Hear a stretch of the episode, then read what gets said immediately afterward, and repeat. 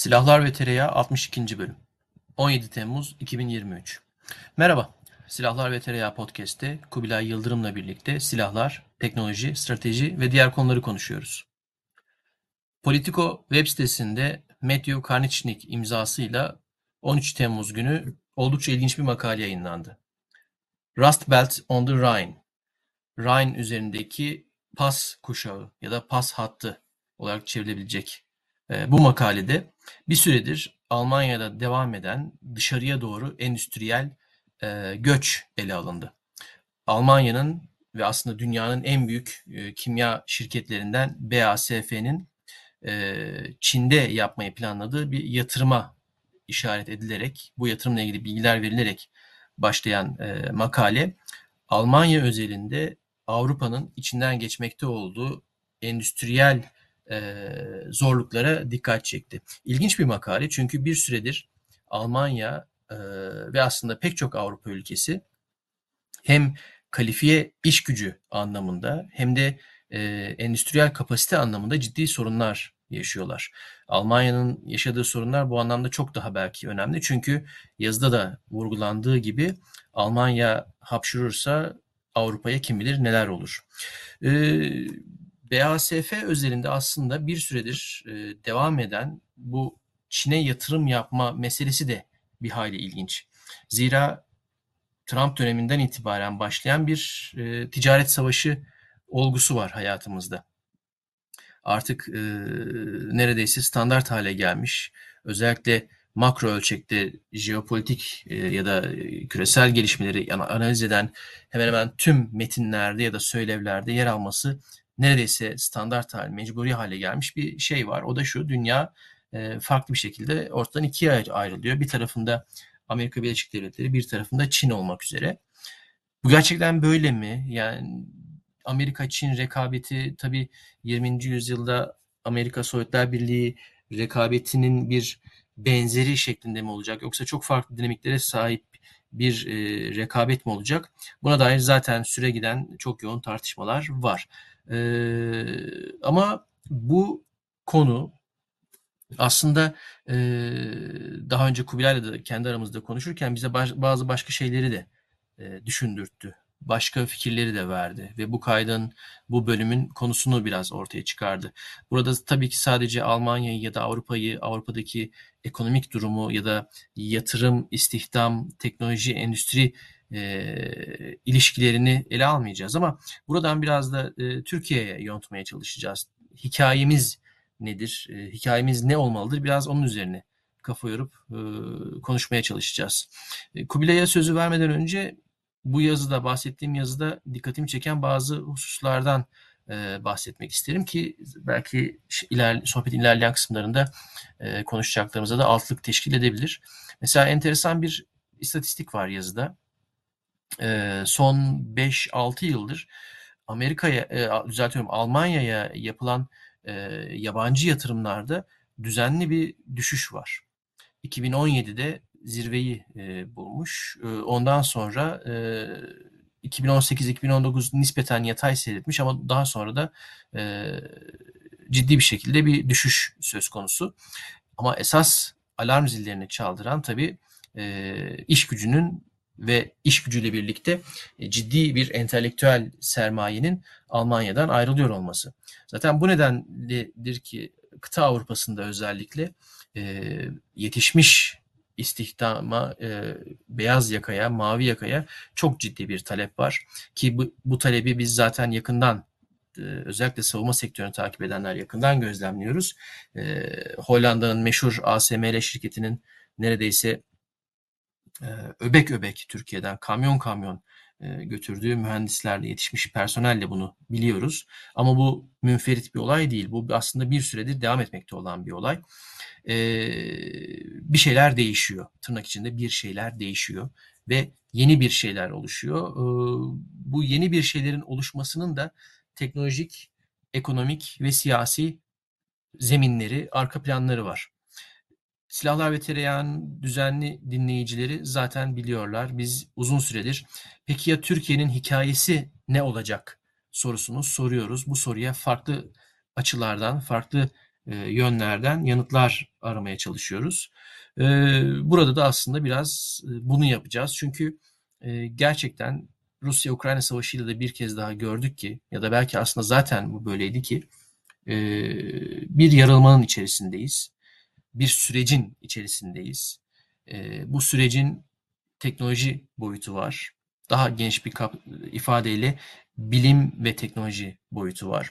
Bu sürecin güvenlik boyutu var. Ekonomik ilişkiler boyutu var. Ve sosyolojik ya da demografik boyutu var. Türkiye'nin önünde bu bütün başlıklarda çok ciddi riskler, çok ciddi, yani İngilizce tabirinden doğrudan çeviri yapacak olursak, meydan okumalar var. Yani challenge'lar var. O kelimeyi kullanmak istemiyorum ama e, ciddi sınamaların önündeyiz. E, şimdiye kadar ne kadar bir performans gösterdik? Bu sınamaların ne kadarını e, alnımızın akıyla aşabileceğiz? Bunu tabii zaman gösterecek ama en azından bunların ne olduğuna ve bizi neler beklediğine dair not düşmek adına bu bölümde biraz konuşacağız. Kubilay, sen Politico'nun yazısını hatta sen paylaşmıştın. Senin vesilenle ben fark ettim. Zaten bağlantısını da bu bölümün bağlantısıyla birlikte paylaşacağız. İlgilenen dinleyiciler de okusun diye. Sen bu yazıyı peki okuyunca neler hissettin? Zaten aslında bir kısmı, önemli bir kısmı belki de çok sürpriz olmamış olsa gerek. Çünkü kendi aramızda hep konuştuğumuz ya da ya bak bu şöyle bir şey var dediğimiz şeylerin biraz daha ete kemiğe bürünmüş bir hali gibi geldi bana. Ee, sen ne hissettin? Sen ne düşündün bu yazıyı okuyunca ve oradan hareketle e, bu konuda e, senin yaklaşımın nedir? Öyle sorayım sana. Yani senin söylediğin gibi biz bu Bu konuyu tam olarak bu haliyle, o yazıda tespit edildiği haliyle uzun süredir zaten konuşuyorduk. Ee, tabii verilen o B A S F, yani bir kimya firması örneği biraz unik, biraz çarpıcı bir şey. Çünkü e, en başta e, bu Ukrayna operasyonudur, şudur, pardon Ukrayna savaşıdır vesairedir falan derken tabii enerji tedariği konusunda Almanya büyük bir sıkıntı yaşamaya başladı. E, kimya dediğin mevzuda e, ucuz enerji ve ucuz ham maddeye erişim ile olabiliyor. E, yani şey o, o tür yerlerde e, yeşerebiliyor.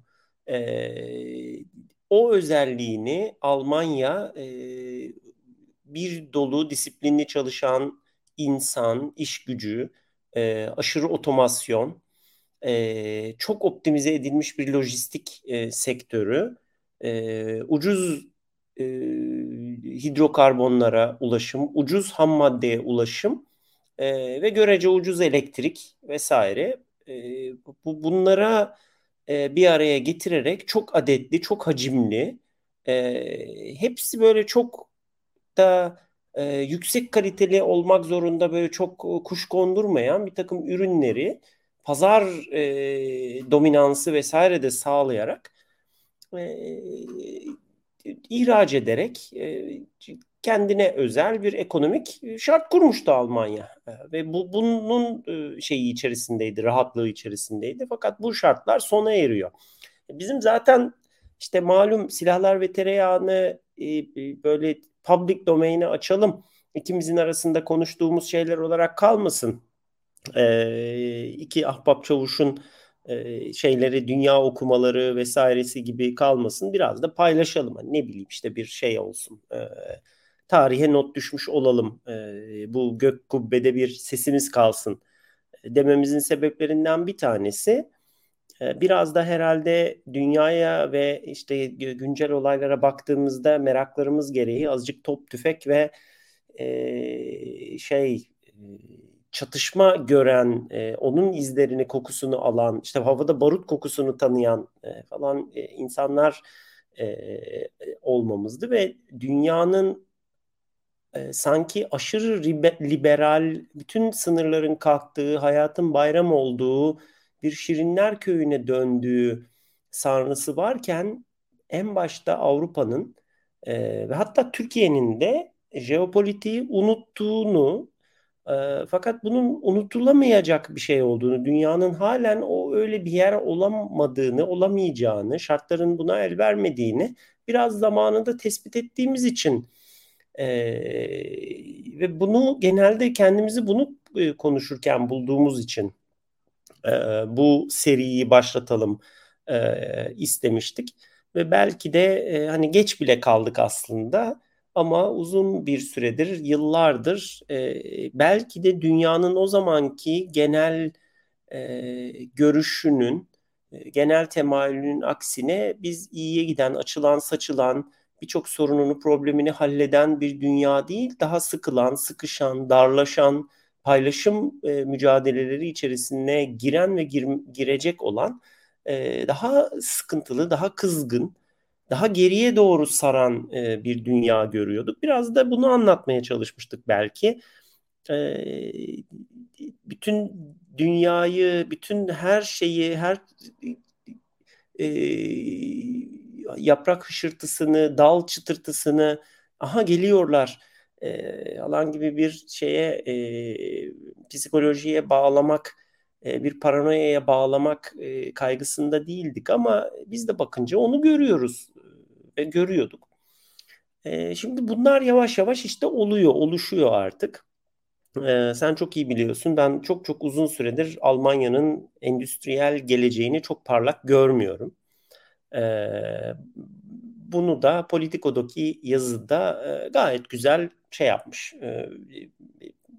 istatistikleriyle vesaireleriyle koymuş. Ama e, Politico'daki yazının bence vasat olan tarafı şu ki e, artık çok aşikar olan bir şeyi anlatmış. Zaten çok çok artık çok ileri fazında. Yani bu bir şey değil. Kanser çok ilerlemiş zaten. E, bunu bu saatten sonra e, tespit etmekte bence bir şey yok. E, bir enteresanlık, bir özel bir e, durum yok. Ee, bize sorsalardı söylerdik e, aslında. Ama e, şimdi bütün bu uzun ve e, belki işte e, saçma giriz, girizgah bir yana e, bu oluşan olay Almanya'nın o, o yazıda Almanya örneğinde verilen e, etkin, e, sanayisizleşme e, mevzusu gelişmiş ülkelerin bir çoğunun başındaki dert.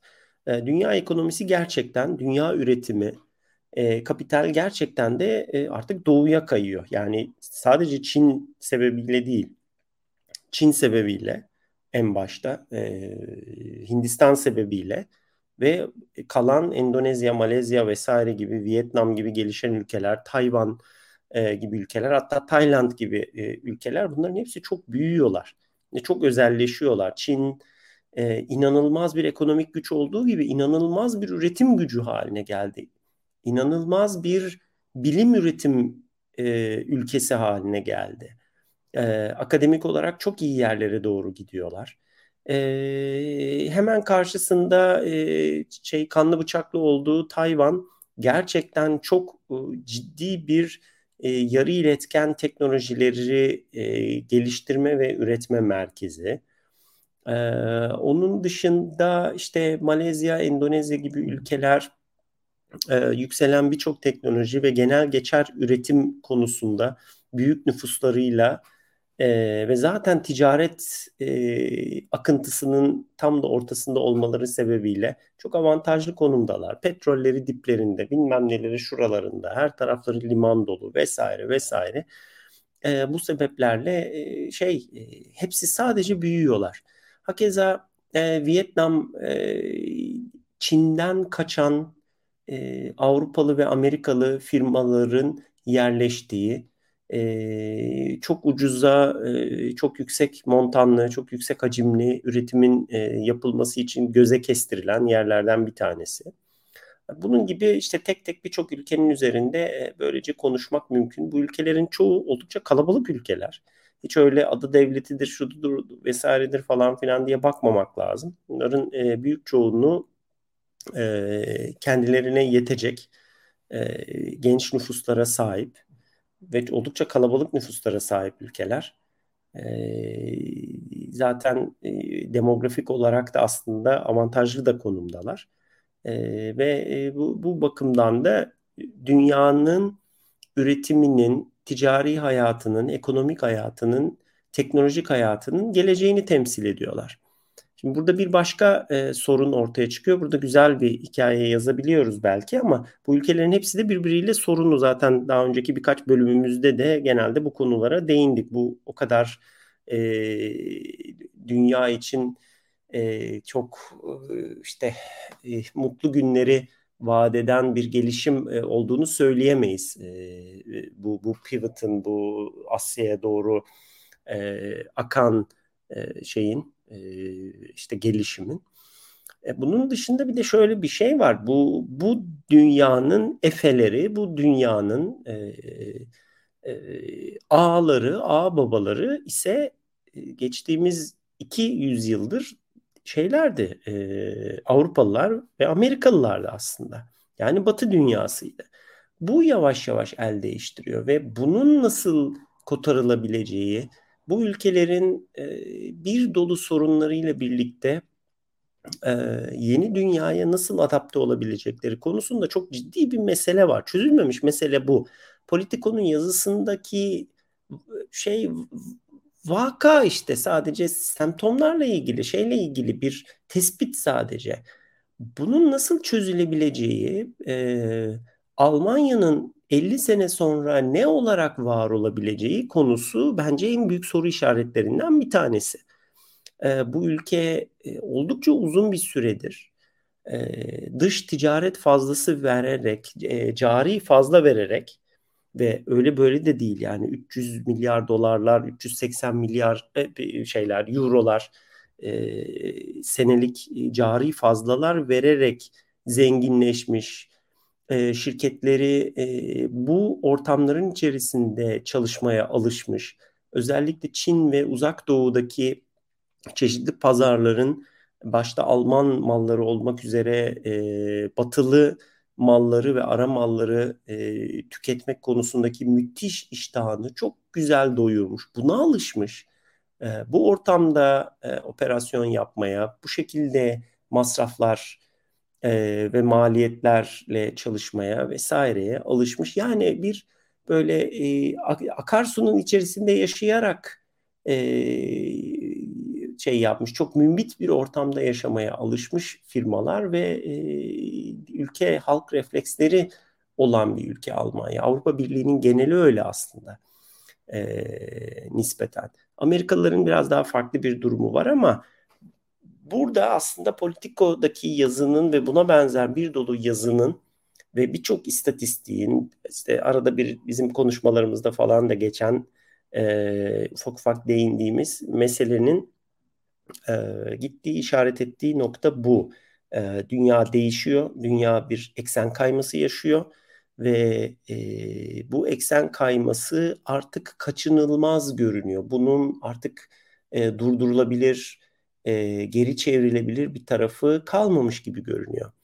Burada Avrupalılar demografileri kötüleşen, yaşlanan, e, rekabetçiliklerini yitiren, yani yitirme halinde olan ve bazı konularda çok hızlı bir şekilde rekabetçiliklerini yitirmiş Avrupalıların e, alışmış oldukları refah, ha bir de şöyle bir avantajları vardı. İyi bir Avrupa Birliği projesiydi. Rusya'yı Avrupa Birliği'ne bir partner olarak entegre etmek ve Avrupa e, Rusya'nın e, müthiş doğal kaynakları, sınırsız doğal kaynaklarını Avrupa Birliği'ne açmak ve bunun karşılığında da işte petrol satmak, gaz satmak, e, e,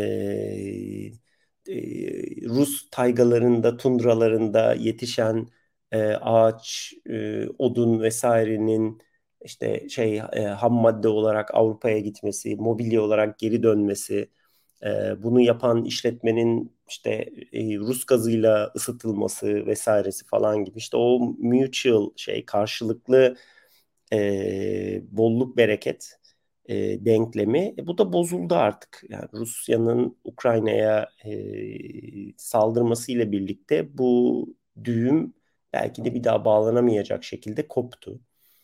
E, o Ee, Avrupa Birliği'nin ve ben başta Almanya gibi ihracata dayalı ülkelerin kendisini şöyle tırnaklarını geçirdiği e, kaynak ve pazar doksanların başında Rusya geliyordu ise e, hem ucuza yarı mamul e, üretimi için hem de e, Al, e, yani Avrupa Birliği ya da Alman malı e, ham madde, ara mamul ve malların tüketicisi olarak bir diğer e, pazarı da Çin'di.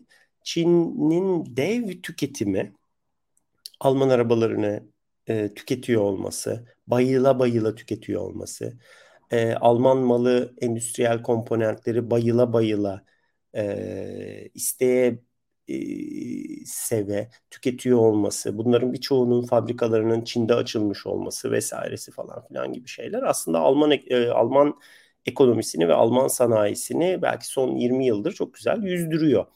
Ee, bu kadar cari fazla verebilmesinin, bu kadar rahat olabilmesinin, bu kadar Almanya'nın efelik yapabilmesinin, Avrupa Birliği'nin direksiyonuna geçebilmiş ve Avrupa Birliği'ni de kendisine göre manipüle edebiliyor olmasının asıl sebebi bu ekonomik gücü ve bu ekonomik gücünün de asıl kaidesi Çin'den geliyordu. Bu son yirmi senedir böyleydi.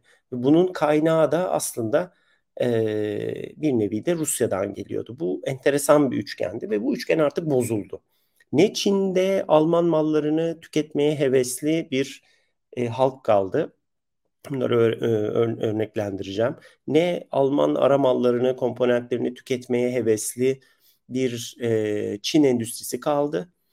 E, ne de Almanya'nın Rusya'dan ucuza doğalgaz vesaire ıvır zıvır alabilme şansı kaldı. Ee, çok hızlı bir şekilde Almanya gibi e, hızlı tepki veremeyecek bir ülke için inanılmaz hızlı denebilecek sürede birkaç yıl içerisinde bu bütün imkanları kurudu ve kaderi dönüştü.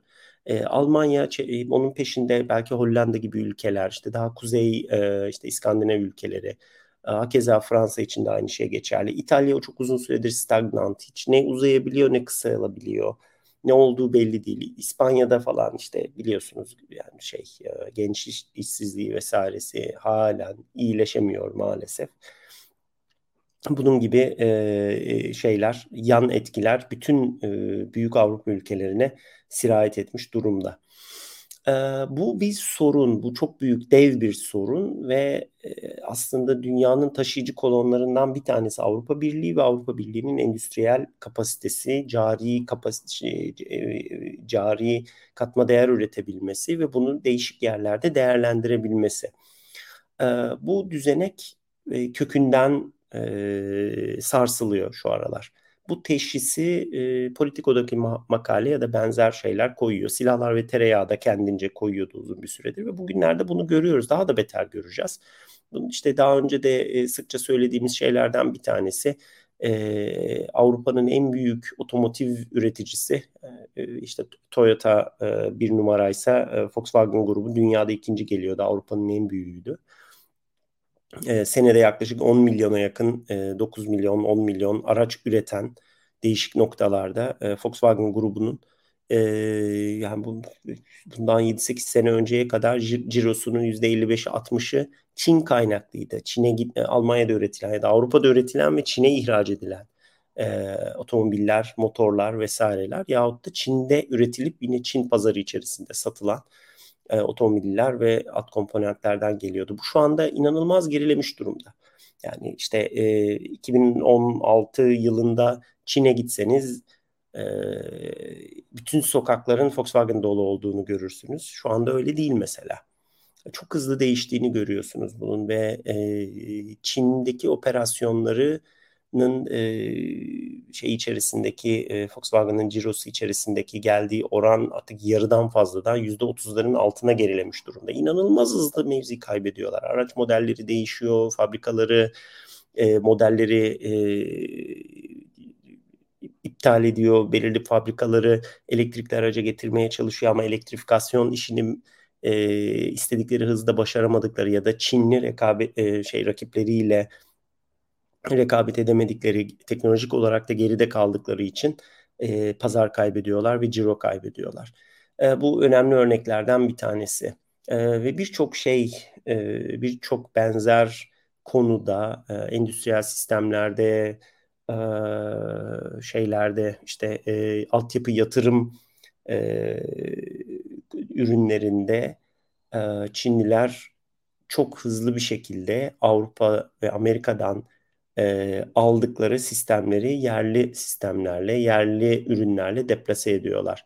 Ve bu yetmiyormuş gibi aynı zamanda bir de çok ciddi e, şeylerini de kullanarak, e, finansal güçlerini de kullanarak Avrupa'nın pazarı ola gelmiş, işte Güney Amerika gibi, e, işte Afrika'nın kuzeyi gibi, işte Körfez ülkeleri gibi bazı yerlerde de artık Avrupalı, Amerikalı firmalarla rekabet eder hale gelmiş durumdalar. Rekabetli değil artık. Yani biçip geçiyorlar onları şu anda.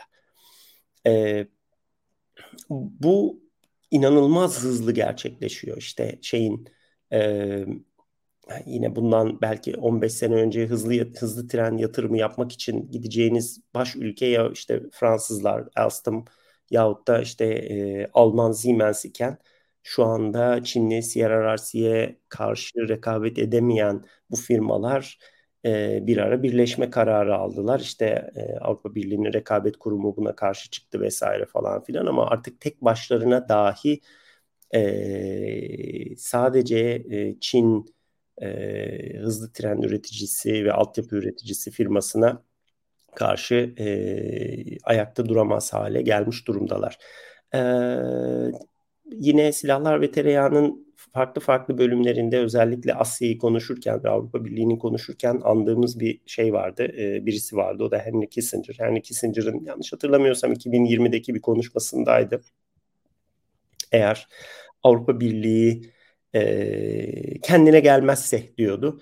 E, günün sonunda Çin'in bir apandisiti, bir uzantısı ha, evet, evet. olma. Apandist örneği doğru. Evet, appendix diyordu ona. E, Çin'in Hı. batıdaki bir appendiksi haline gelecek e, diye ve e, hani işte bir turistik bir e, film seti gibi bir şeye dönüşecek. İnsanların gelip işte ya burada da eski şehirler var, işte güzel, hoş falan deyip turistik olarak geleceği, üretim falan yapamayan ve çok fakirleşecek, turizmle falan ayakta kalabilecek bir kıta, koca bir kıta haline dönüşme riski altında e, diyordu Henry Kissinger.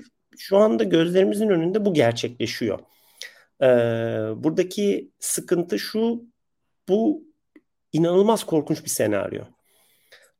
Bunun olmaması gerekiyor işte ve podcast'in bu bölümünde buradan belki temel alarak aslında bunun olmaması, bunun bir takım işte şey için, Türkiye için açtığı, Körfez ülkeleri için, Orta Asya ülkeleri için, Rusya için, Kuzey Afrika ülkeleri için açtığı bir takım fırsat pencerelerini belki konuşmalıyız ve gün sonunda şunu belki az da olsa birkaç maddede cevabını verebilmeliyiz. Türkiye bu değişen süreç içerisinde ekonomik şartlar ve politik şartlar e, böyle hallaç pamuğu gibi atılırken kendisine ne tür bir istikamet seçmeli? Herhalde bunu konuşabiliriz diye düşünüyorum ve topu tekrar sana geri atıyorum. E aslında soru bizim hikayemiz ne olacak? Yani Türkiye'nin hikayesi nedir? Türkiye'nin Ee, hani katma değer kelimesini de çok kullanmak istemiyorum ama yani e, belki de en doğru tanımlayan kelime o olacak. Yarattığı katma değer nedir? Hani e, bir dönem tekstildi, tamam. E, tekstille te, e, düşük maliyetli, düşük iş gücü maliyetiyle e, tekstil ihraç ederek e, belli bir sermayeyi belki biriktirdik. Belli pazarlara giriş yaptık. Ve daha sonra da onu yavaş yavaş üstümüzden attık. İşte kime attık? Mısır, Bangladeş falan gibi ülkelere ki artık onlar da üstlerinden atıyorlar. Nijerya'ya falan kadar gidiyor. Tekstil e, bir sıçrama tahtasıydı. İşte otomotiv e, özellikle Marmara bölgesinde e, Avrupalı, Amerikalı üreticilere ciddi üretimler yaparak hemen hemen her alanda e, kayda değer bir altyapı, bir birikim, e, bir deneyim biriktirdik. Bir altyapı oluştu. Ee, ama o da artık sonuna geldi. Sen daha iyi biliyorsun. Otomotiv sektöründe çok ciddi bir dönüşüm var ve hani e, Çin'in Avrupa'yla kurduğu ilişkide Çin lehine çok muazzam bir dönüşüm var. Neden? E, elektrikli araç alanında Çin o rüzgarı e, yakaladı bile demek belki çok doğru değil. O rüzgarı üfleyen ülkelerden birisi oldu. Diğeri de Amerika herhalde. E, böyle birbiri ardısına artık adını ya da ürününü, projesini takip etmekte bile zorlandığımız üreticiler e, ve çok hızlı bir şekilde adapte oldu e, batarya, elektrifikasyon ya da elektrikli araç teknolojilerine ve e, Almanya'nın ya da Avrupa'nın diyelim ama özellikle Almanya'nın e, sanayi kabiliyetinin, endüstriyel kabiliyetinin bel kemik, bel kemiğini veyahut ana sütunlarından birini teşkil eden içten yanmalı motorlar ve bunlara göre tasarlanmış otomotiv e, sektörü e, giderek küçüldü, küçülüyor. E, mesela burada başka bir hikaye var. E, bizim dolayısıyla otomotiv sektörümüzün kendisini dönüştürmesi gerekiyor. E, ODTÜ Bilim ve Teknoloji Politikası Çalışmaları bölümüyle yaptığımız o e, yayın konferansımızda, seminerimizde biraz bunun üzerine konuşmuştuk. Hatta onun ana fikri oydu. Yani e, T O G projesi bir yerli ve milli elektrikli araç projesi mi olacak yoksa Türkiye'de otomotiv sektörünün dönüşümünün vesilesi mi olacak? Biraz belki Milli Muharip Uçak projesinin havacılık sektörümüz için e, taşıdığı anlam gibi, ona benzer bir şekilde. E, şuraya döneceğim. Yani otomotiv sektörümüzün de e, o dönüşümü yakalayabilmesi gerekiyor. O zaman bir başka bir şey gerekiyor. Savunma sanayi diyeceğim, havacılık sanayi ama tabii burada da rakamlara bakacak olursak aslında savunma havacılık sanayinin şu anda Türkiye'de ve aslında hemen hemen hiçbir ülkede, belki Amerika hariç, e, ekonomik ve endüstriyel kalkınmanın ana motoru olmadığını görüyoruz. Bu bir vakıa. İnsan çalıştırılan iş gücü e, büyüklüğü anlamında, yaratılan ekonomik katma değer, ihracat anlamında ve üretilen, geliştirilen teknolojilerin komşu sektörlere, yan sektörlere tahvili anlamında savunma ve havacılık sektörü e, itici bir güç değil. Asla olamaz anlamına gelmiyor bu. Ama olabilmesi için başka şeylerin de gerçekleşmesi gerekiyor. Güney Kore bu anlamda güzel bir örnek. Güney Kore'de bu dinamik tam tersi aslında. E, sivil sektörün gelişmesinden sonra e, serpilen, gelişen bir savunma havacılık sektörü söz konusu orada. Ee, savunma sanayinin e, endüstriyel, teknolojik kalkınmanın itici gücü olmasına dair tartışmalarda Türkiye'de verilen sıkça bazı örnekler var. İşte covid on dokuz pandemisi sırasında e, çok kısa sürede e, solunum cihazlarının üretilmesi, gaz e, maskelerin, işte şeylerin üretilmesi, solunum cihazının üretilmesi, onun dışında e, ulaşım, kent otomasyonu konusunda medikal alanda bazı projelerin ya da ürünlerin ya da prototiplerin olması. Ama bunların tekil örnekler değil, e, sektörler arasında çift yönlü, verimli ve sürdürülebilir ilişkilere dönüşmesi için e, çok farklı şeyler gerekiyor. İnsan gücü gerekiyor. Ciddi anlamda insan gücünde artış gerekiyor. Temel bilimler başta olmak üzere akademik alt yapının çok daha farklı bir şekilde kurgulanması ya da gelişmesi gerekiyor. Farklı bir şekilde kurgulanması gerekiyor. Çok doğru olmayacak belki. Orada başka bir şey gerekiyor. Savunma sanayimizin yarattığı ciro on milyardan on milyar dolardan biraz daha fazla. Türkiye yedi yüz küsür milyar dolarlık bir ekonomi. Yaptığımız ihracat dört beş milyar bandında. Toplam ihracatımızın çok çok küçük bir miktarı. Şu anda kopya kağıdım önümde değil. Yani yüzde bir iki gibi bir şey olması lazım. Yanılıyor da olabilirim. Hatırlayamıyorum. Ee, istihdam edilen çalışan sayısı sektörde seksen bin civarı. Ee, Türkiye'de toplam iş gücü, istihdam edilen iş gücü yirmi beş otuz milyon civarlarında. O zaman burada e, bir başka bir kurgu gerekiyor. Başka bir e, başka bir hikaye gerekiyor. Oradan da şuraya belki biraz daha geniş açıyla bakarak şunu tespit etmek lazım. Dediğin gibi dünya yarılıyor. Ama bu yarılma böyle hani karpuz gibi ortadan bir yarılma mı yoksa böyle zigzaklı iç içe geçmiş bir şey mi? O, onu ondan ben kendi adıma emin değilim. Yani e, Amerika ve çevresindekiler ile Çin ve çevresindekiler tarzı böyle bir temelden bölünme çok olası gelmiyor bana. Çünkü en nihayetinde karşılıklı bağımlılığa dayanan bir e, ekonomik, iktisadi, e, ticari bir ilişki var. Hala daha Amerikan pazarında e, Çin ve Çinli firmalar çok ciddi yere, güce sahipler. Hala daha Avrupa'da e, Çin'in çok ciddi bir iktisadi varlığı var.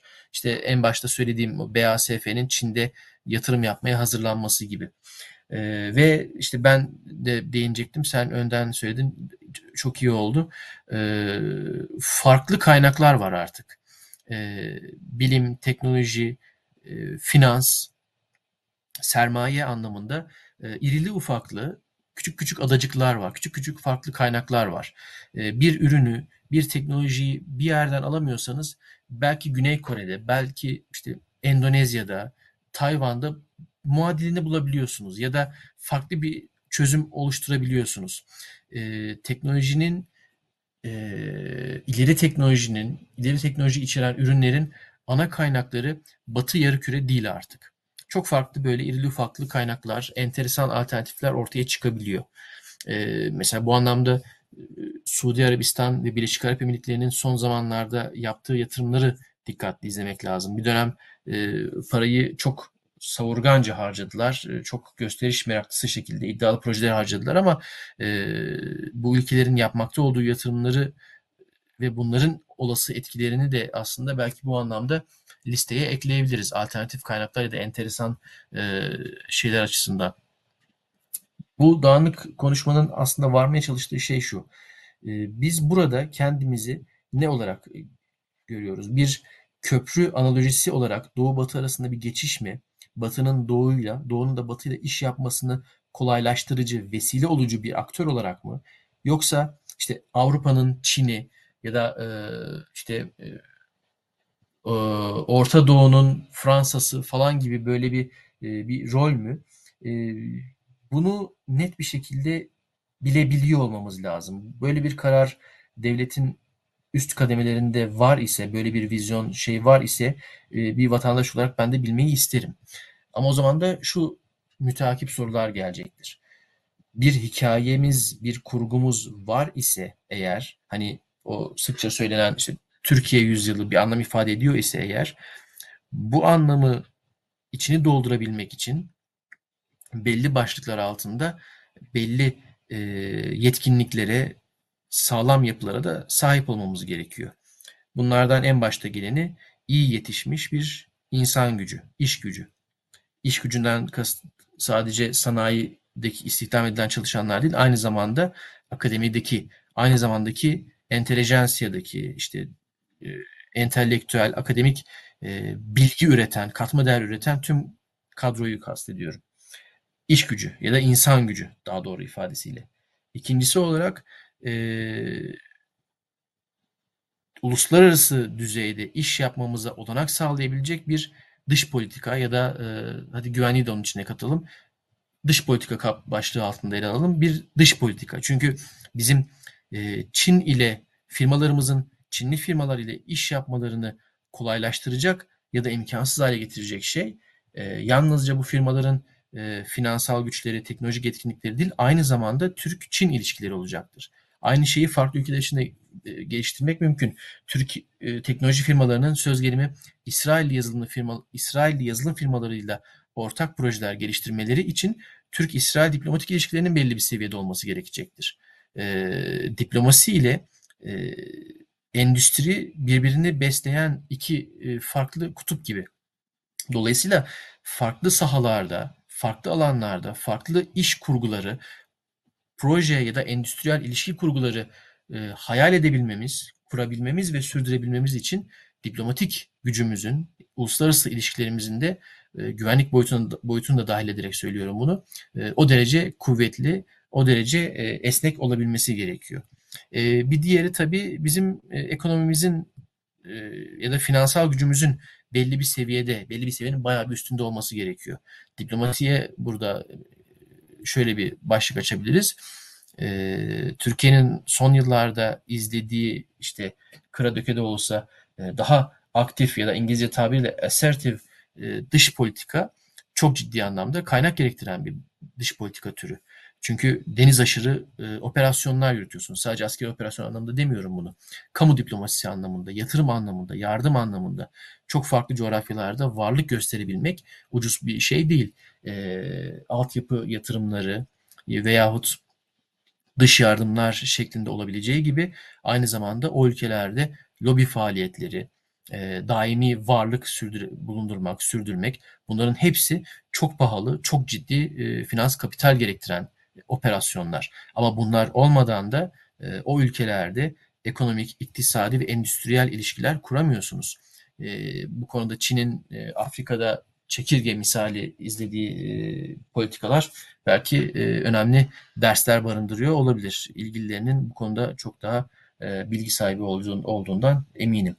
E, dolayısıyla bu ana sütunlarda, bu ana başlıklarda e, güçlü bir yapı eğer sahip, bu güçlü bir yapıya sahip olmazsak, işte biz e, SİHA üretiyoruz, SİHA satıyoruz, biz işte şu kadar proje yapıyoruz. Bunlar evet, bunlar bize gurur veriyor ama e, dünyanın dengeleri hakikaten değişiyor. Dünyanın dengelerinin değişmesi bu sefer yirminci yüzyılda olduğu gibi yalnızca ideolojik temelli değil, teknolojik temelli, endüstriyel temelli ve buralarda kendimize bir köşe kapmazsak daha sonra hakikaten bu yarışta geri kalmamız işten bile değil. Mesela Polonya şu sıralarda böyle bir dönüşümü yaşıyor. Güney Kore hakeza böyle bir dönüşümü yaşıyor. Brezilya böyle bir dönüşümü, böyle bir yer kapmayı yaşamaya çalışıyor. Ne kadar başaracak emin değilim. Bunun gibi örnekler var. İşte Suudi Arabistan dedim, Birleşik Arap Emirlikleri, e, Endonezya, Nijerya. E, bu ülkeler, bu gelişmekte olan ülkeler e, kendilerine birer şu anda hikaye yazıyorlar. Bizim iyi kötü bir hikayemiz belki bir başlangıç aşamasında olabilir ama e, biz e, teknoloji olarak, teknoloji politikası olarak, bilim o, e, kapasitesi olarak ne üretiyoruz, nerede e, artılarımız, nerede kendimize özgü özelliklerimiz var, bunların e, yanıtlarını çok net bir şekilde verebiliyor olmamız lazım. E, ya bu e, Türkiye'de e, bizim şeyimiz bu, geleneksel atasporumuz, yol haritası dokümanı hazırlamak biz çok severiz. E, ben e, iki bin on beş on altı gibi merak edip araştırmıştım. Farklı kurumların hazırladığı dört tane uzay teknolojileri yol haritası dokümanına ulaşmıştım. Ve çoğunda da birbirinden çok farklı, yani dördünde de pek çok başlıkta birbirinden farklı farklı şeyler yazıyordu. Ee, yol haritası dokümanı, stratejik e, işte e, stratejik hedef planları ya da bu tür işte tumturaklı ifade başlıklara sahip dokümanları hazırlamak çok zor değil. E, ama esas olarak eğer bir hedefimiz var ise o hedefin, İşte İngilizce'de SMART diye bir tabiri var. Ee, işte bir hedef koyacaksınız ve o hedefin işte herkes tarafından kabul edilen, iddialı ama realist, gerçekçi, işte belli bir zaman e, mefhumuna sahip e, falan gibi bazı temel özelliklere sahip olması gerekiyor. Yani bizim de eğer bir bilim ve teknoloji politikası e, kurgumuz, bir hikayemiz var ise bunun toplumun ilgili, ilgisiz tüm kesimleri tarafından anlaşılan, makul çoğunluk tarafından özümsenip, kabul edilen, benimsenen ve desteklenen bir yapıda olup e, Türkiye'nin gerçekleriyle uyumlu, dünyanın gerçekleriyle uyumlu bir yapıya sahip olması gerekiyor. Yani son olarak şunu söyleyeyim. E, dünya hakikaten, yani bunu artık tekrar etmekten belki e, tekrar etmemden dinleyiciler bıktı ama ben söylemekten bıkmayacağım. Yani dünyada hakikaten güçler dengesi yeniden şekilleniyor. Bu işte Rusya-Ukrayna savaşı bunun bir vesilesi oldu ama öyle ya da böyle bir kıvılcım buna vesile olacaktı. Böyle bir yarılmada Avrupa'nın bu içine düş, çoktan düşmüş olduğu ve iyice ayan beyan ortaya çıkan bu durum gerçekten de senin vurguladığın gibi Türkiye'nin önüne enteresan fırsatlar çıkartıyor olabilir. Bari bu treni kaçırmayalım diyeyim de hani yani bizim de pek E, tren yakalamada e, pek çok e, örnekte görüldüğü gibi e, çok güzel bir sicilimiz yok diye düşünüyorum. Valla bize bir şeyi elimize yüzümüze bulaştırma imkanı verirsen biz onu elimize yüzümüze bulaştırırız. E, o trenleri de kaçırırız muhakkak. Kaçırdık şimdiye kadar bir sürüsünü. Ama e, işte bir şekilde Allah'ın sevgili kullarıyız. Neden öyleyiz bilmiyorum ama e, sana bugün telefonda söylüyordum ya. Daha da daha da elli yılda yüz yılda gelmez bu fırsat. Bir evet, daha dediğimiz evet. şeylere ağıt yakarken çok daha büyükleri çıktı ortaya. Bu kadarını öngörmek pek mümkün değildi. Ee, ama tabii biz bunların da bir kısmını kaçıracağız muhakkak. Yani bu, bu şimdiye kadar bunları yapan bunu da yapar. Ama yine de işte e, bir takım imkanlar, şeyler var. Burada e, önemli olan senin söylediğin gibi dünyayı iyi okumak. Gerçekçi, realist olmak, başarılabilir planlar, hedefler ortaya koyup buna göre birincisi eğitim sistemini buna göre e, kalibre etmek. E, bunlar uzun vadeli işler çünkü. Yani bugün bugünkü ilkokul çocukların e, on beş sene sonra e, şey yapacak e, en genç e, beyaz yakalıların, mavi yakalıların olacak. E, buna göre bir endüstriyel politika geliştirmek. Buna göre bir ekonomik politika geliştirmek, buna göre bir diplomasi ve dış dış ticaret, dış e, ilişkiler e, politikası geliştirmek ve bu bu plana e, sadık kalmak. Ya bunu yapmak yani işte bu çok yorucu bir şey. Türkiye'de yaşamanın en yorucu şeylerinden bir tanesi bu. Hep aşırı kompleks şeyler dinliyorsun çünkü işte siyasetle ilgili konuşulurken aşırı kompleks şeyler. İşte bu seçim süreci mesela hepimizi çok yordu bu bakımdan. Hani işte altılı masalar, on beşli alt masalar, işte iki bin üç yüz maddeler, bilmem neler, uzay, feza, şudur budur. İşte e, ya biz Türkiye'de ne yapacağız deyince e, insanların adı, a, şeyi, ağzını A S M L'den açması, ne bileyim Twitter'da yazılan şeyler... Abi A S M L'e gönderdiğimiz insanlar buraya gelip tekrar Türkler buraya gelip ikinci bir A S M L kurabilir mi? Biz onlarla rekabet edebilir miyiz? Biz de daha ucuz. Biz acaba A S M L'i dövüp bilmem ne yapabilir miyiz türü. Böyle yani manyakça şeyler. Hep uzay, hep feza. İşte bizim Egemen'in söylediği bir şey vardı ya. Hep en acayip şeye odaklanmak. İşte uydu evet, yapalım. Evet.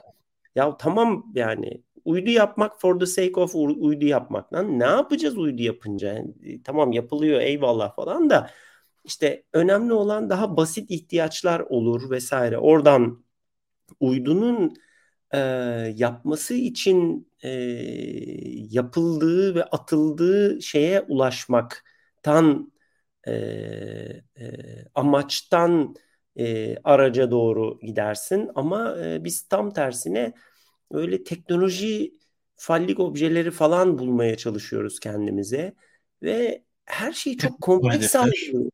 Hı? Nasıl? Hep en zor hedefler. En zor hedefler, en manyakça şeyler. Gidip yok efendim Tayvan'ı bilmem ne yapabilir miyiz? Şurayı işgal etsek orası bizim olur mu? Yani orayı da alabilir miyiz? Ve işte o hamuduyla götürebilir miyiz? İşte şu olur mu?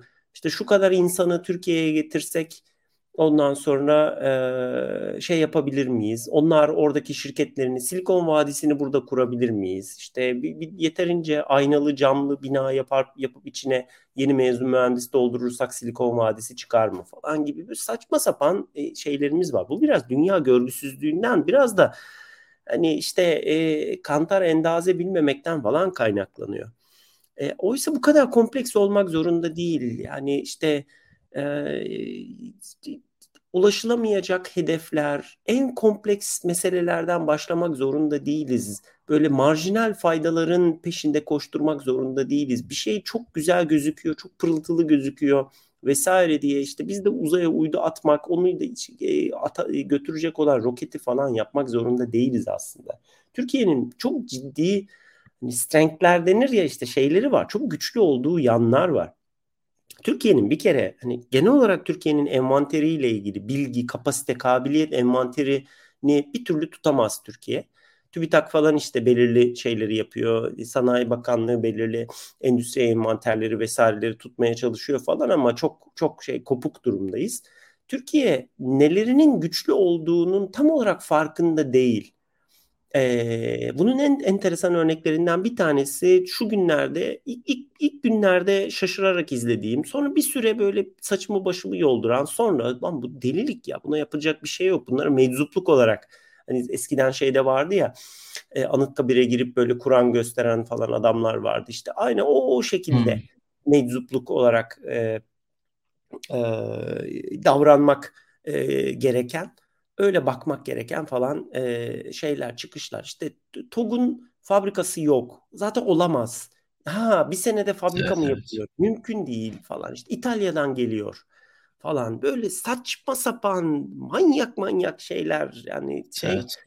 Hani işte bu mesela Türk insanının genel olarak e, hiçbir fikrinin genel olarak hiçbir şeyle ilgili hiçbir fikri olmadığı gibi bununla da ilgili hiçbir fikri olmadığının bir şeyi, göstergesi aslında. Ama yani Türkiye'de kaç tane araba fabrikası var? Türkiye'de araba fabrikası yapan, tasarlayan firmalar falan mı? Yani e, yani en kolay olacak olan şeyi zaten en yapılacak tarafına kitlenip onu böyle çalkalayıp çalkalayıp getirip götürüp falan işte şey haline getirmek gibi Ee, böyle garip şeylere falan işte e, takılıyoruz. Türk, Türk Türkler, Türk insanı, sanayicisi de öyle, şeycisi de öyle, e, sıradan insanı da öyle. Muhtemelen bu sebeple devlette, mevlette, bürokraside, şurada, burada, akademide falan çalışanı şeyi de öyle. E, bu kadar kompleks şeyleri daha basit alt şeylere, alt bilgilere ayırıp, alt konulara ayırıp, bundan sonra bunları e, insanın çiğneyebileceği boyuta indirip, Ee, ulaşılabilir hedefler, tüketilebilir bilgiler, paketçikler, veriler vesaire falan haline getiren bir alışkanlığımız yok, kabiliyetimiz yok ve biz hep böyle karmaşık denizlerde boğuyoruz kendimizi. Yani bu bu şey e, bu püskürmeyi neden yapıyorum? Çünkü önümüzde çok büyük imkanlar var. Ee, biraz önce işte e, bayarcasına anlattım. Avrupa sanayisizleşiyor. E, belirli şeyleri enerji maliyetlerinden, belirli şeyleri enerjiye ulaşımla ilgili sıkıntıdan, belirli şeyleri e, iş gücü eksikliğinden, belirli şeylerin otomatize ve otomasyona uygun e, uygulanmasının zorluğundan falan Avrupa bir de bir kısmını da kabiliyet, beceri ve insan kaybından yapamıyor artık. Yapmakta zorlanıyor. Maliyetleri e, o işleri çıkaramıyor. Ee, bu tür konularda bazılarında Türkiye'nin çok büyük avantajları var. Enerjiye erişimi kolay, enerji şeyini çoklayabiliyor, enerji kaynaklarını çoklayabiliyor, çok hızlı tesis yapabiliyor. Biraz da böyle sağını solunu, dağını taşını ne kadar kirletmiş çok dert etmiyor. Artık yeni yeni bazı lojistik hub'larını kurabildi. Bir, iki, üç, beş tane işte otoban yapıldı. Ee, belirli limanlar yapıldı. Biraz ıslah edildi. Türkiye eskisi kadar böyle şey gibi değil. E, taşlı tarla değil. E, insan gücü yeterli. Bunlar çok böyle sofistike işler değil. Yani kendimizi böyle Türkiye yarı iletkenlerle olmalı ve işte iki bin otuz yılına geldiğinde senede kırk milyar euroluk yarı iletken üretimi yapıp bunu ihraç etmeli falan gibi biraz böyle e, altı dolmayacak bir hedef yerine zaten senede on milyar, zaten senede on beş milyar ciroları olan, ihracatı olan sektörlerindeki belirli güçleri, güçlü olduğu yönleri e, çoğaltmakta, çoklamakta, e, enerjisini tüketse, konsantrasyonunu harcasa, bir miktarda parasını harcasa muhtemelen çok daha başarılı sonuçlar elde edecek. Hem çok daha fazla istihdam elde edecek, e, hem çok daha e, belki markasını dünyada e, geliştirecek, biraz Alman tipi şey budur. Hem de aynı zamanda e, yaptığı tonaj başına belki işte yap, ya da yaptığı iş gücü başına e, işte işçisinin saati başına kazandığı parayı arttıracak. Cirosunu arttıracak, hacmini arttıracak. Bu hacmin getirdiği bir takım ekosistem genişlemelerinden dolayı e, katma değer zincirinde daha fazla halkayı yurt içine çekebilecek falan filan gibi bir dolu şey. Hayır, bunları yapmıyoruz. Saçma sapan yerlere dağılmış ve de şey yapmış durumdayız. İşte o onun peşinde, bu bunun peşinde. Türkiye'nin zaten parası yok. Bunların çoğunu gerçekleştiremeyecek. Daha doğrusu şöyle çok açık söyleyeyim. İnsanlar siyaset, bürokrasi, e, şeyler içerisinde, tırnak içerisinde kanaat önderleri. E, hayal satıyorlar herkes birbirine. Ya hayır, Türkiye'nin yakın zamandaki geleceği işte e, çip yapmak, bilmem ne yapmak falan değil. Bunlar çalışılması gereken konular. Bunlar ayrı şeyler. Evet, bu, bu ayrı bir şekilde ele alınması gereken şeyler. Ama Türkiye'nin yakın geleceği, hayır. E, Türkiye'nin yakın geleceği işte e, petrokimya, e, kimya, ondan sonra işte e, orta ve kompleks seviyedeki üretim şeyleri, araba üretimi, bataryalı araçlar, trafo üretimi, işte tencere tava üretimi, daha iyi beyaz eşya üretimi, şudur budur falan filan gibi şeyler. Bunlardan kopmamak zorunda Türkiye. Çünkü bunun ciddi bir şeyi var. İşte bugünlerde Cumhurbaşkanı Körfez ülkelerinde. Şimdi çok tabii çok kaotik algılanıyor bu. Para aramaya gittik oraya. Doğrudur, paraya ihtiyacımız var. Türkiye ekonomik olarak en korkunç dönemlerinden birini yaşıyor. Fakat şöyle de bir şey var tabii, biz bu ülkelerle itiştik, kakıştık, e, fikir ayrılıklarımız oldu, şu oldu, bu oldu vesaire falan. Fakat bu dönem içerisinde herkesi eriten, herkesi tüketen de bir e, herkesin limitlerini, sınırlarını, kapasite ve kabiliyetlerini test ettiği de bir süreç oldu. Ve e, herkes karşılıklı şu anda tamam dedi. Biz karşılıklı bileklerimizi bükemedik, bu bileklerimizi öpeceğiz. Ee, ve aynı zamanda da bu biraz önce senin anlattığın dünyanın karpuz gibi ortadan ikiye mi yarılacağı, daha böyle marble şekilde mi yarılacağı konusu. Evet, dünya başka e, alt şeylere doğru bölünüyor.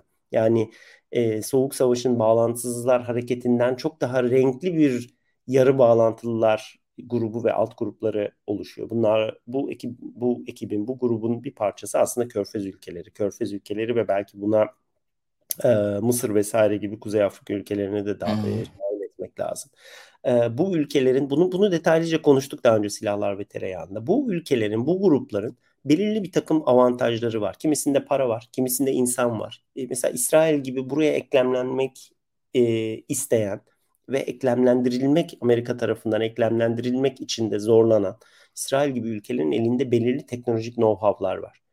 Ee, fakat bir de tabii günlük hayat var. Yani inşaat yapacaksın, çimentoya ihtiyacın var. İnşaat demirine ihtiyacın var. Ameleye ihtiyacın var. E, beton dökeceksen onu tutacak kalıba ihtiyacın var. O betonu karıştıracak miksere, onu taşıyacak kamyona ihtiyacın var. Beton tesisine Hı. ihtiyacın var. Beton tesisinin elektronik e, kontrol altyapısına ihtiyacın var. Bunun başında duracak e, beyaz baret takan mühendise ihtiyacın var. Ee, mıcırları işte taşı koyduğun zaman mıcır agrega haline getirecek olan kırma makinesini yapacak firmaya ihtiyacın var. Bunların hepsi böldüğün, biçtiğin zaman bir sürü çeliğin, bir sürü bilmem nenin ya da kablonun, elektronik kartın, şunun, bunun, onların, bunların oradan buradan alınıp çeliğin kesilip, biçilip, bükülüp, kaynatılıp, vidalanıp, boyanıp, ondan sonra kumlanıp, ne bileyim ne kadar böyle saçma sapan proses varsa, çok basit, çok kirli, çok şey gibi görünen bir dolu abuk subuk şeye, ama ihtiyaç var işte, var yani, olacak bunlar. Bunlara ya sen talip olursun Türkiye olarak, bunun için bir endüstri kurmuşsundur. Bunu, lojistiğini, e, tedarik altyapısını tıpkı otomotiv gibi gayet böyle streamline edersin. O şeyden, bir yerden işte çelik levhan gelir. Kömürün bilmem nereden gelir, limana iner, oradan on kilometre kamyonla bilmem nereye götürülür, orada eritilir, şu yapılır, bu yapılır, fabrikası biraz ileridedir, o sadece levhayı kesersin, biçersin, bükersin falan, işte sana şey olur, şey silosu olur falan, ne bileyim işte ee, hububat silosu olur işte.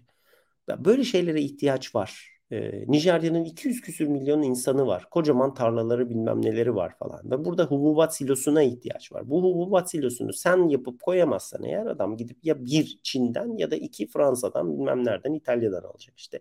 Bunu anlatmaya çalışıyorum. Türkiye'nin yakın geleceği buralarda gizli. Buralarda ee, şey ee, yani e, Türkiye'nin kendisine değer, karşılıklı değer paylaşımına yönelik bir hedef çizmesi gerekiyor. Yakın bölgesiyle ilgili Körfez ülkeleri, Suudi Arabistan, Birleşik Arap Emirlikleri, Kuveyt, bunların hiçbirisi kendi başına kendi ihtiyaçlarını karşılayabilecek ülkeler değil.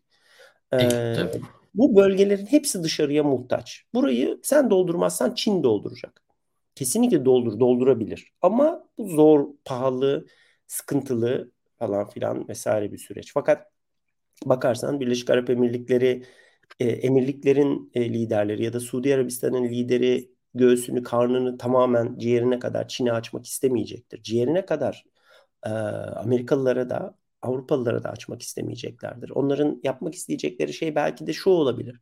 Türkiye'deki endüstriyel altyapıya, tedarik altyapısına, limanlara, ulaşım altyapısına yatırım yapmak olabilir. Ve bu şekilde koyduğu parayla e, çalışan fabrikalar, Türk işçisinin, mühendisinin emeğiyle e, beton santrali üretir.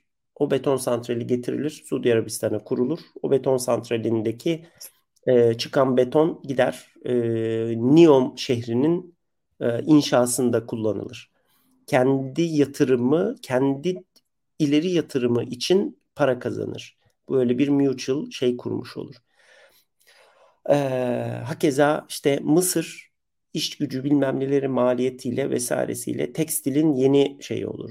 Ucuz beyaz eşyanın, montaj teknolojilerinin, montaj endüstrisinin vesairesinin yeni gözdesi olur. Belki bu tür şeyleri Türk firmaları alıp gitmeli, işte şey falan, işte Arçelik Marçelik gitti orada fabrika kurdu. Belki de doğrusu bu. Asıl olan şeyler bu. Ee, işte e, Sudan'ın, e, Somali'nin kuracağı yeni barajların e, mühendisliği Türkiye'de yapılır. Beton santralleri Türkiye'de yapılır. Ondan sonra içerisine konulacak işte e, şey türbinler, su türbinleri bilmem neleri Türk firmaları tarafından yapılır, üretilir, şu yapılır, bu yapılır falan filan. İşte bu, bu tür şeyleri aramak gerekiyor. Bunun için de e, dinç, perişan olmamış, işte kur değişikliklerinden dolayı e, delik deşik olmamış, e, iflas ile şey arasında gidip gelmeyen, çalışabilir, öngörülebilir, yatırım yapılabilir Ee, endüstriyel firmalara ihtiyacı var Türkiye'nin. Ee, bu firmaların e, yurt dışındaki firmalarla ve müşterilerle iletişim kurabilecek, dünya görmüş, dil bilen, ticaret anlayan, uluslararası ticarete hakim avukatlara, satış insanlarına, iş insanlarına vesairelere, ara yöneticilere falan ihtiyacı var. İşte burada tekrar geliyoruz ve insan kapasitesi ve kabiliyetleri, limitlerimize takılıyoruz. Bu, bu konuda kan kaybediyoruz çünkü. Bunun bir diğer örneği Orta Asya ülkeleriyle geçerli. İşte artık yani farkında değiliz ama büyük bir değişim oluyor. İşte Zangezur koridorudur, şudur budur vesaire. Yani e, Bakü'den gelen petrolü ve gazı e, Gürcistan üzerinden iyi kötü kulağımızı tersten göstererek alabiliyorduk. Artık e, belki bu biraz daha farklı bir hale gelecek ve... Türkiye, Nahçıvan, Nahçıvan üzerinden Zangezur ve Azerbaycan, Bakü, buradan işte Hazar Denizi, Hazar Denizi'nin karşı tarafında Türkmenistan, oradan sonra Kazakistan, işte bu tür ülkeleri doğrudan neredeyse e, sorunsuz ve sıkıntısız ulaşabilme şansımız doğmaya başladı. Türkmen gazını biz İran üzerinden ala geliyorduk ve İran'ın canı ne isterse o şekilde muamele ediyordu bize. Artık belki de Türkmen gazını doğrudan e, Ceyhan'a indirebilme şansımız olabilecek. Azeri gazını e, Hazar Denizi'nin e, içerisindeki farklı doğal kaynakları belki e, Akdeniz'e indirebilme şansımız olacak. Bunları sağdan soldan topladığımız Karadeniz'den, Rusya'dan, oradan buradan belki İsrail'in, belki Mısır'ın gazlarıyla birleştirip karıştırıp ondan sonra işte e, boru hatlarıyla vesaireyle basma şansımız olacak.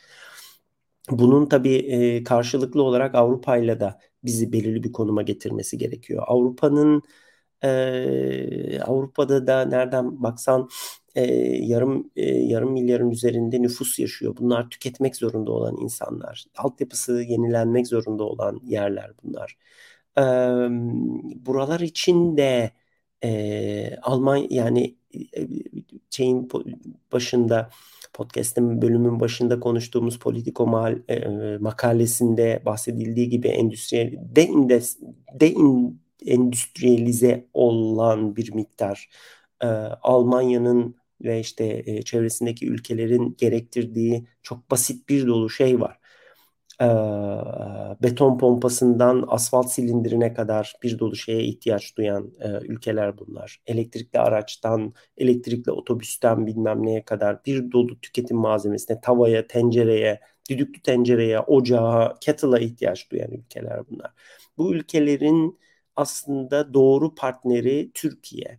Üretim için e, ham madde tedariki, e, çeşitli sektörlerde E, petrokimya ürünlerini e, tedariki yahut da e, ara mamul ya da tam mamul tüketici ürünleri vesaire ya da belirli endüstriyel e, e, bitmiş ürün e, tedariki konusunda e, Avrupa ülkelerinin de doğru partneri Türkiye. Çin değil aslında artık yahut da e, Amerika değil. E, Türkiye Avrupa Birliği'nin dibine park etmiş, limanına yanaşmış dev bir iş gücü ve üretim kapasitesi aslında. Burada çok ciddi bir sıkıntı içerisindeyiz Avrupa Birliği ile. Artık bunların da herkesin tamam peki artık bundan sonra böyle yaşayacağız deyip bu işin oluruna bakması gerekiyor. Oturup tıkır tıkır Avrupa Birliği ile de konuşmamız e, Avrupalıların da artık bu e, burnu büyüklük ve kendini beğenmişlikten kurtulmaları gerekiyor. Onlar hala kabul etmese de yokuş aşağı gidiyorlar. Buradaki önemli e, kurtarıcılardan bir tanesi onlar için Türkiye olacaktır. Artık bu gerçekleri bilerek ve konuşarak, aynı dilden, aynı yerden, aynı mesafeden sanıyorum konuşarak e, bu şeyi çeşitlememiz gerekiyor. Ez cümle şunu söylemeye çalışıyorum. Türkiye bir geçiş, bir köprü mü? Hayır, değil. Türkiye benim görebildiğim kadarıyla dünyanın değişen şeyi içerisinde, e, e, dünyanın değişen konjonktürü içerisinde Avrupa tek başına bir ada gibi kalmış, Avrupa'nın dibine park etmiş.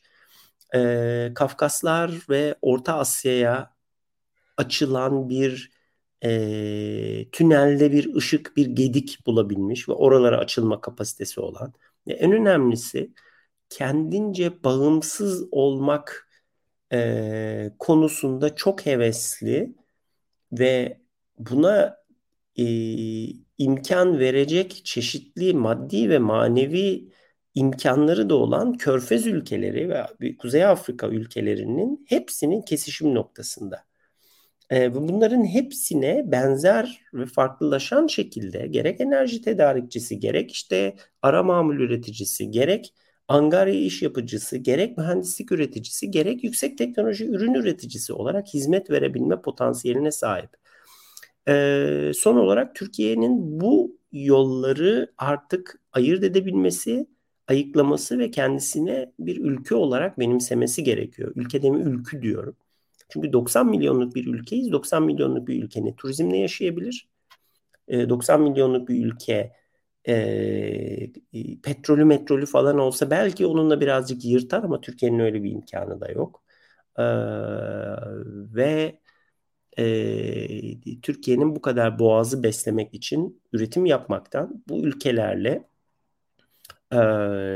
çok sıkı ticari ilişkiler kurmaktan, bu bölgelerle çok sıkı ticari ilişkiler kurmaktan, Körfez ve Arap ülkelerinin ve Kuzey Afrika'nın da bir parçası olmaktan korkmamaktan, Orta Asya ülkelerinin ve o Türkiye Cumhuriyetlerinin, Kafkas ülkelerinin, Kafkas bölgelerinin bir parçası, hizmetkarı olmaktan, e, e, çekinmemekten, Avrupa'nın da onurlu, iş üreten ve çalışkan bir partneri olmaktan e, korkmayan bir ülke olmak zorunluluğu var. Aksi takdirde bu doksan milyon insanı bizim e, barındırma ve bu insanları doyurma şansımız yok. Ekonomik parametreler daraldığı ve huzursuzluk başladığı zaman işte insanların nasıl farklı yerlere doğru kaçtığını ve kaçabildiğini gördük ve kaçıyor şu anda. Ee, aksi takdirde bu şeyi sağlayamazsak eğer, bu bütünlüğü sağlayamazsak, bu barışı sağlayamazsak eğer, bu bolluğu yaratamazsak, bu geleceği ve umudu yaratamazsak eğer, e, bir süre sonra ülkenin gerçekten e, e, üreten e, e, kalabalıklarının e, ülkeyi terk ettiği, ülkenin bomboş, umutsuz, geleceksiz, neşesiz ve renksiz bir ülke haline geldiğini sanıyorum göreceğiz. Ne evet. dersin? Aslında söyleyeceklerimin aşağı yukarı tamamını söyledin. En son söylediğin çok önemliydi. Yani doksan milyonluk nüfusu turizmle, fason imalatla, şunda buna doyurmak mümkün değil. Yani doyurursun ama nasıl doyurursun? Açlık sınırının civarlarında, dolaylarında doyurursun. O da ne kadar e, bize yakışan, bize yaraşan bir son olur. O da ayrı mesele. E, doksan milyonu doyurmak için, insanca yaşatmak için ve hak ettiği yere ulaşmasını sağlamak için e, hikayemizin ne olduğuna karar vermemiz lazım. E, ve daha sonra da bu gibi işleri, bu gibi işlerden kastım ne?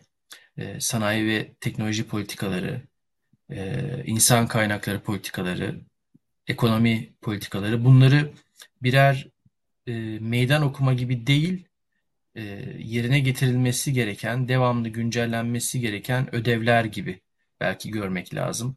Her şeyi bir meydan okuma gibi, her şeyi böyle bir yapabilecek miyiz, yapamayacak mıyız sınavı gibi değil, birer aşama, birer merdiven yaklaşımıyla belki ele almak lazım.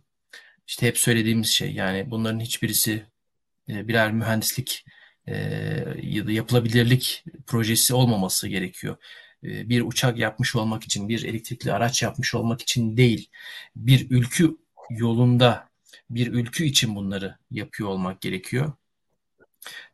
Ancak bu şekilde bir işe yararlar, ancak bu şekilde bir katma değer oluştururlar. Aksi takdirde evet, bir elektrikli araç, bir uçak, bir füze, bir şey, uydu çıkar ama gerisi de gelmez. Ondan sonra tekrar tekrar sıfırdan başlarız. Bu sırada da bizden çok gerilerde yarışa başlayanlar bin dokuz yüz altmışlarda Güney Kore'nin olduğu gibi bizi geçerler ve biz ondan sonra Silahlar ve Tereyağı'nın başka bölümlerinde e, bu fırsatı nasıl kaçıra, kaçırmayalım, nasıl kaçırdık gibi soruları kendi kendimize sorar halde buluruz. Ben böyle soruları e, çok daha fazla sormak, bunların üzerine çok daha fazla kafa yormak istemiyorum. E, zihinsel, entelektüel, akademik birikimimi e, çocuklarımın daha iyi yaşayacağı bir ülkenin sanayi ve teknolojisinin nasıl olacağına yormayı tercih ederim açıkçası. Ee, ama e, bu konuda daha tabii konuşulması gereken pek çok husus var. Şimdilik bu şekilde e, en azından bir parantez içine almış olalım ve sonraki bölümlerde tekrar görüşmek üzere dinleyicilerimize veda edelim.